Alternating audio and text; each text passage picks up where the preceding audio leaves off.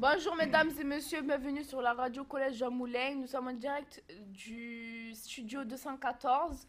La question du jour est la suivante. Est-ce que les Romains croyaient-ils en Jupiter? Avec nous pour en parler sont réunis de nombreux spécialistes, historiens et archéologues.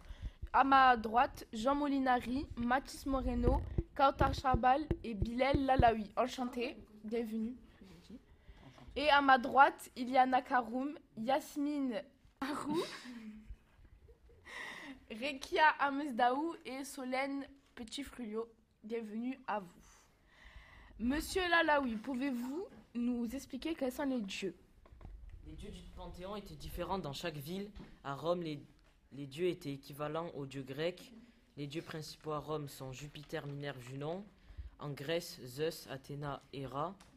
Les Romains pratiquaient le syncrétisme, c'est-à-dire qu'ils assimilent les dieux des autres cultures. Merci beaucoup pour euh, cette réponse-là. Et est-ce qu'ils sont pareils dans toutes les villes, Madame Caron? À Pompéi, leur dieu était Dionysos, qui était le dieu du vin. Il était très important dans cette région parce que le vin était cultivé. Il y avait beaucoup de temples, comme euh, le temple Vénus, malgré leurs principaux dieux comme euh, Aphrodite Apollon. Mais au fur et à mesure, de nouveaux dieux apparaissent, comme les dieux égyptiens. Merci beaucoup. Dites-nous, Jean, quels sont les cultes domestiques? Alors les cultes domestiques, les Romains, les Romains en avaient plusieurs. Alors tout d'abord, euh, chaque Romain dans leur maison possédait un petit temple euh, qui servait à chaque fois qu'il y avait un repas. Il déposait un petit bol de nourriture euh, sur le temple pour, pour les morts, car il pensait que les, les morts habitaient leur maison. Voilà. Et c'était aussi le père de famille qui dirigeait toute la maison euh, quand il devait prier et tout ça. Et vous, Madame Amesdaou, y a-t-il d'autres dieux? Oui, à Rome, les dieux se comptent par milliers. Il y a des dieux pour tout et partout. Chacun a sa spécialité. Ainsi, chaque maison est protégée par les pénates. Ce sont des dieux qui s'occupent des habitants et de leur bien-être. Il y a aussi Lateranus, le génie des, des cheminées. Il n'y a pas seulement que des dieux, mais il y a aussi des déesses, comme Lima, qui est la déesse des seuils. Et Osepagina est un petit dieu qui donne au bébé des os solides mais tous les dieux n'ont pas la même importance. Les petites divinités sont souvent subordonnées à un dieu plus important qui est leur patron. Par exemple, les, les divinités des sources et des rivières obéissent au grand Neptune, le dieu des mers et surtout le dieu de, de toutes les eaux coulantes sur terre. Mathis, parlez-nous plus précisément de Janus. Janus est un dieu très ancien qui, malgré son importance, n'a pas d'équivalent dans la religion grecque comme les autres Olympiens. Représenté avec un double visage, il est le dieu des commencements. Pour un Romain bien, pour un Romain bien commencé est un signe de succès.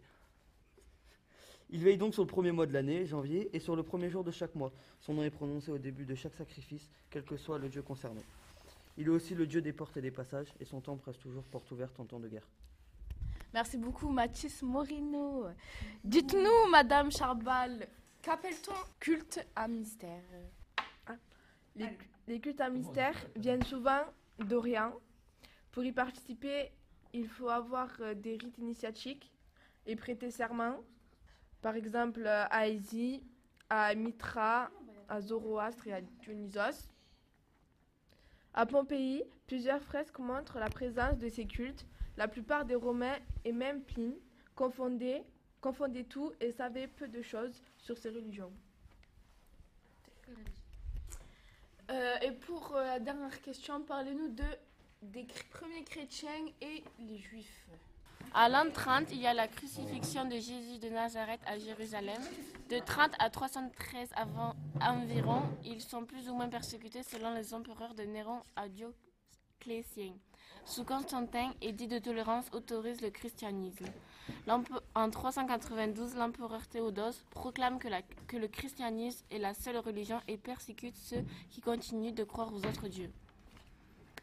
Le mode de vie des premiers chrétiens, avec sobriété, abstinence, vie mon- monacale, s'opposait totalement à celui des Romains qui était plus le luxe et le plaisir.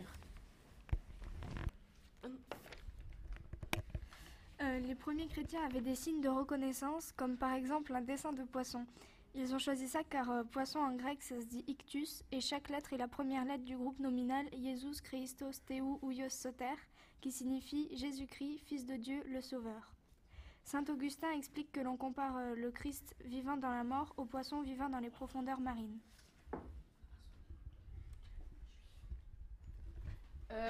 Madame Karoum, pouvez-vous nous parler des Juifs?